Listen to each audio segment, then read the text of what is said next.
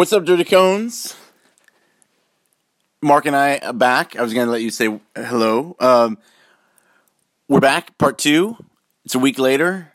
The world is still here. Nothing has exploded or gone down. So, peaceful transition into the next uh, president, and uh, looks like a beautiful day.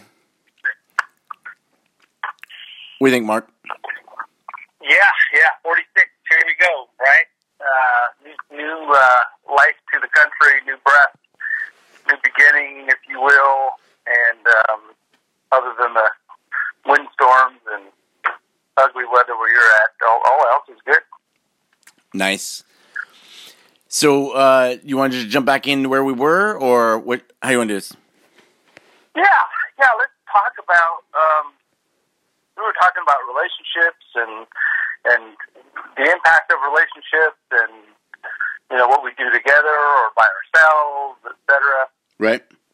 And we're, what what I was thinking about was relationships as you from from a to now. You know, there's if we categorize them or put them in the bucket, it's like maybe four or five different types of relationships. So let me let me if I can think through this. So when you're growing up, you don't have a choice. You, you go to school, you meet kids. That's what in psychology they call propinquity. You met someone there because you had to be there, and they had to be there, and you guys ended up meeting. Um, that can happen anywhere, but those friendships growing up, eventually everyone goes off to college or to the military or to work or wherever they go, get married after high school, and and and they go live their lives, and you're done pretty much. That's not necessarily the same as the second relationship you might have, and that relationship might be one with those friends in college. Now you're starting to, or or the military. You're you're a young adult, and you're now starting to rely on each other and creating bonds, and that's a different kind of relationship because now you're you're growing into something, and you realize well, if you're smart, you'll realize that those bonds will help you throughout life, right? A relationships in the military. I mean, you and I have, you know, for the last 20 plus years, cultivated relationships that are still with us today. Right. And Well, so let, let me ask you, what is like your oldest friend? Oldest friend. Not So related, Oldest, oldest friend. yeah, oldest friend uh, would be probably. Well, there's a few of them I, that I've been that I keep in touch with occasionally from kindergarten. All right. So, are we going back that far? Or are we Oh going- yeah, yeah. No, I I have a a lady who's been a mother to me uh, since I was three, yeah. and I Yeah. still I- I- talk to yeah. her, like call her up Mother's Day. I, I mean, I call her up about once a month, but I mean, like on the important days as well. But just like that's how long she's been in my life. Yeah, yeah. To recognize how long someone's been in your life uh, versus friendship versus someone you you know talk to all the time. I mean, those are different. But uh, to put it simply, there are families, and of those families, through my mom, that they were all teachers. Right. um, their kids were the same age as me, or year older, or year younger, whatever. And we've all, yeah, I mean, all my life, I, I probably have, you know, there's probably 10 families growing up that they were always, they're still almost always there and part of my mom's life, my life, my sister's life, etc. Um, but they're not necessarily people that I call all the time. For, for me, and when we see them, we're all happy. We get together. Well, COVID kind of squashed a little bit of that, but um, as far as you know, uh, the But- circle of But that's okay too, because think about like in the military, you can call up people that you served with, and it could be 20 years you haven't talked to them, and you pick right back up where you were. yeah, yeah, Keppel is a good example of that. I mean, it's um, I was looking for him for a long time. I was like, what? Why can't I find this dude? You know? and um, we had such a good time in basic, as both doing the house mouse house mouse tours and, and stuff like that. But I would say um, those type of friends, you pick up something. Yeah, you're, those are bonds for life. But then you go to the next level. The next level is those friends you have around you that you're relying on to help you with, you know, day to day stuff or relationships or whatever. You can rely on them to give them a call, like Right. me, you, you, me, uh, etc. These are the the like the later in life. Hey, I'm, I've been there, done that with all my friends. I still love everybody, but you know, I I need some help with this, and you know, this guy has all this experience here. That guy or girl has all that experience there. You know, now we're relying on each other to either further our cause or our life. And that's, I think, a different stage in life type friendship. That's not the same as your childhood friendship, you know. Right. Some people have that, you know, but I think I've got so many friends growing up. It's like, well, I, I guess I could reach out, but um, it's it's not that it's weird. It's just that I think the military cultivates a friendship that no matter where you are, you can call them at the end of the day. Hey, what's good? I just wanted to bug you. Whereas if I call a friend from high school, an old friend from high school, that's going to look kind of weird that I haven't talked to you, even though we're we're close. Um, and I do have a friend, you know, Andrew, who's a really good friend of mine. We we do keep in touch like that, just calls every now and then or visits. But I don't think I would talk to him about family family stuff, or you know, we're not that close, but we're very very close otherwise. Yeah, Right, but but I think that that's okay because sometimes maybe you do connect because I, I have friends. So my my oldest friend I've had since the eighth grade, and I think that what right. So it started off as oh we were in in class together. Oh we both skate. Oh we both like heavy metal and punk music and surfing. Like the more connections you have with a person, Yeah, the more yeah, likely yeah. You are to continue. You know, because had it just been well, we were in school together. Uh, well, then I'd probably be talking to everybody in class. But he's the only one that I still talk to. Yeah. Uh, and it, yeah, all the different levels. But I think that like I want to say most people. So say in the in in the military, that's mostly where you get the you can pick up the phone and call anybody anytime. Maybe a sorority or fraternity, brother sister, maybe uh, a police academy or a fire academy, like some kind of hard event that maybe you went through with those people that then gives you a connection Yeah. with them.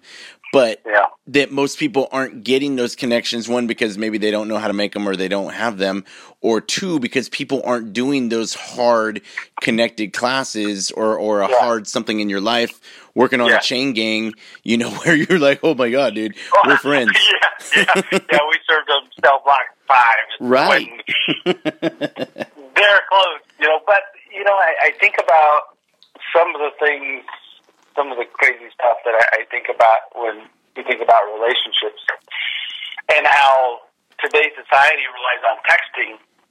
You know, as opposed to I'm going to go over so and so's house, and we're just going to talk about the moon and stars, or we're going to go ride bikes and chat, or whatever. That doesn't really exist. You know, for kids these days, that's right you know, it's pretty much playing video games and texting. Well, how do you? Cre- I mean, you're, you're both gamers. Okay, that's that's a good bond, you know. But there's not a. You don't have to be at their house to do that. You don't have to be outside. That's just sitting somewhere doing it. I think that's one of the big things that doesn't help create a a, a stronger bond, if you will. Um, maybe in the movies, you know, you see these guys as gamers and stuff, and they know each other really well. They're, we're always at each other's house, having sleepovers or whatever. I don't, I don't see that with my daughter's friends or or daughters. You can really, you know, they don't do too much gaming, but they do, but not like that. So, so think about this because this is what Shanda and a- an idea that we've been working on is that. Um, so you, you've heard me talk about Adias, you know, the tattoo they have on me. Yeah, yeah. All right, and how the the Spartans had teams, and they would put two guys together: a strong guy with a quick guy, a smart guy with a strong guy. Like you'd put people in with different weaknesses, and therefore together as a team, they had no weakness because they could cover for each other. Mm-hmm. So we're looking at building bonds or friendships for young men and women now, you know, say 14, 15, 16, 17, 18, the the age group that we're well 14 to 24 with a couple 37s but if we put these people together with they have similar ideas maybe they have you know similar backgrounds but one strong in the land one strong in the water. And we put them together as a team and hopefully if we can get them because the, the, air force will allow you to join with a friend we pair you up with somebody that will be there with you that will you know you're having a bad day they're there for you you're having a bad day you're there for them. Like and and start and maybe it starts off as an indian marriage you know it's a setup but if if someone if, if Capo sets you up with me and you to be friends and we become what we are, imagine if we'd met when we were like fourteen. Yeah. Yeah. Right? We'd have yeah. cancer cured, the budget would be good, and world peace. We would be eating tacos and surfing every single day. Yeah, yeah, yeah. I mean that that uh, you know it's a step beyond mentorship. I don't I don't like using the term mentorship. When the Air Force said we're going to have a mentorship program, yeah, I immediately thought, well, I, I know for a fact that somebody you know came up to me when I was younger and said I'm going to be your mentor. I'd be like, okay, that's great. That's my attitude. I, I wanted to learn. I wanted to do stuff and, right.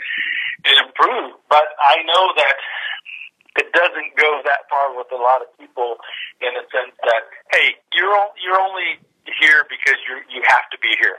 Or the right. guy that's the mentor says, "Oh, I have to be your mentor." You know, I mean, when you force that, mm-hmm. that's much different than letting it happen.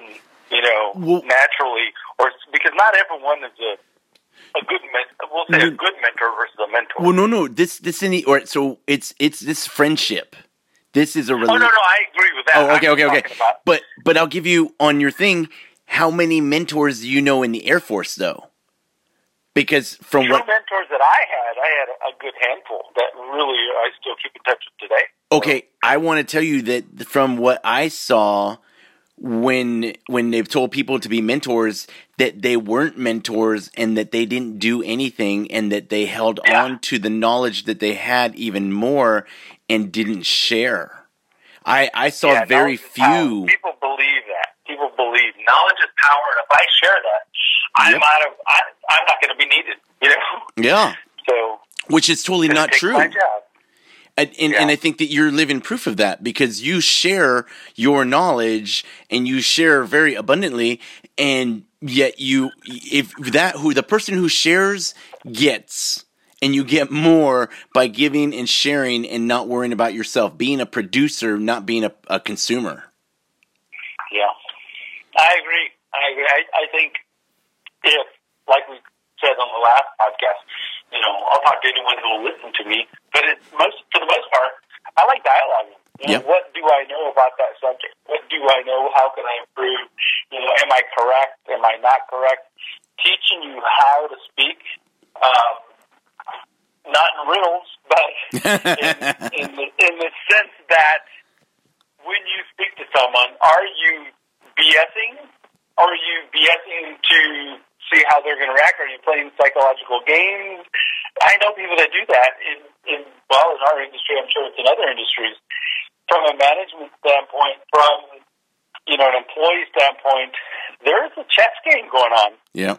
You know, when there's distrust, there's a chess game going on. That's a fact. Yes. And being able to dialogue with your bosses, with your peers, the less, the more you dialogue, altruistically, the less of the chess game is going on in the backstabbing and stuff. So. Well, and tell me this: Does not the Air Force? Now, I'm speaking of riddles, does not the Air Force want you to look around and see what you can do better, safer, faster, smarter, and so we can have the world's greatest Air Force? Absolutely, always, yeah, always. And so you need to constantly be looking around uh, with with the Kaizen method, what can we do just a little bit better? Yeah, and and there's there's fault to that because does everything always need to be improved? Mm-hmm. You know, right? I mean, if, if a guy last year came in and revamped your shop and said, "Hey, we're now going to put on our our suits and and, and these operations, we're going to do it this way instead of that way," and, and wow, it's proven to be that much more effective than what it was. And another guy comes and says, I'm going to revamp the whole thing and do it my way Right. because I think I could do an even better job. So in the corporate world, at least with, with my company, we use a system. So when, before someone goes and makes all these changes, we have them write every, every single process out on a brown piece of paper. It's, we call it a USA USA project at that point, and that USA effort identifies every single practice, weakness, strength in in that operation. By doing that, you will find the loopholes. You will find the inefficiencies, the redundancy, the everything, time consumption everywhere. Once you eliminate all that stuff, and if you do it again, well, from another person's perspective, maybe that team leader who was doing that didn't think of absolutely everything. So there might be some changes that need to be revamped, or maybe some of the ideas within those changes just didn't work out for whatever reason. Maybe certain people had to be a little more motivated, or do a little bit more work in one area and less in another But habits are hard to break. So these processes that we're talking about when hey, look around, see if you can improve something or change something, make it better, lighter, safer, you know, do it faster, et cetera. I think it's great that we look at all that stuff, but there's a process that people have to use before they do all that, and that's where you know the strength comes in to make those changes. See, and, and this is where you being at management or supervisory, above supervisory level, um, comes into play because I didn't even think about like I would I would never be in a um, uh, in a situation where I would revamp a whole system, but I did understand that when a new commander came in, and you know, well, we're doing it this way, and it would totally throw everybody off because you're like, well, okay, so that's cool and everything, but we've been doing it this way for the last two years with this guy, and now you want to totally change everything. And but what also made me think of was, um, you know, the the way that we build automobiles. You know, it used to be Yeah, yeah. just people, and now sooner or later it's going to be just machines, and maybe there'll only be one person. So have we not evolved to where we don't even need people, and all these poor people are going to be out of jobs? Whereas is it faster to have a, a machine do it or is it better handmade? You know um, yeah massive change can be well i mean that's what happened to the dinosaurs right? Massive change meteor hit. But uh, i'm thinking about like when i tell somebody when they're working on their underwater or they're working on uh, running I, I give them little course corrections little critiques um, I think of like a NASCAR driver. If you watch them as they're driving, he's not really yanking and banking on the the steering wheel. It's little micro turns. So I think of everything as little micro changes, little micro Yeah. turns on your compass. And if you do that, a little bit left, a little bit right, would that not be a better process for bettering things? Or um, Yeah. So, so as you as you become a, a you will, or being being trained as a, a brand new manager and starting to lead people and this and that, most good managers will tell you, don't come in and make a bunch of changes right away. Right, even if you think it's for the betterment of that process or that company or whatever, unless you have reason to make the changes, then go forward and, of course, note them down. But I would never go into a company unless I, I mean, if I was hired to go into a company and say, okay, I want to make you more efficient, first I have to understand exactly how they're doing stuff for a period of time right, because I need to know what what's working and what's not working. I need to know who's doing what, how they're doing it, et cetera, and who the leaders are. 'Cause you'll find out who the leaders are in a company if you stick around long enough. You'll find out who the who the players are, if you will, right? right, And once you get everything down on paper and say, okay, now I'm ready to go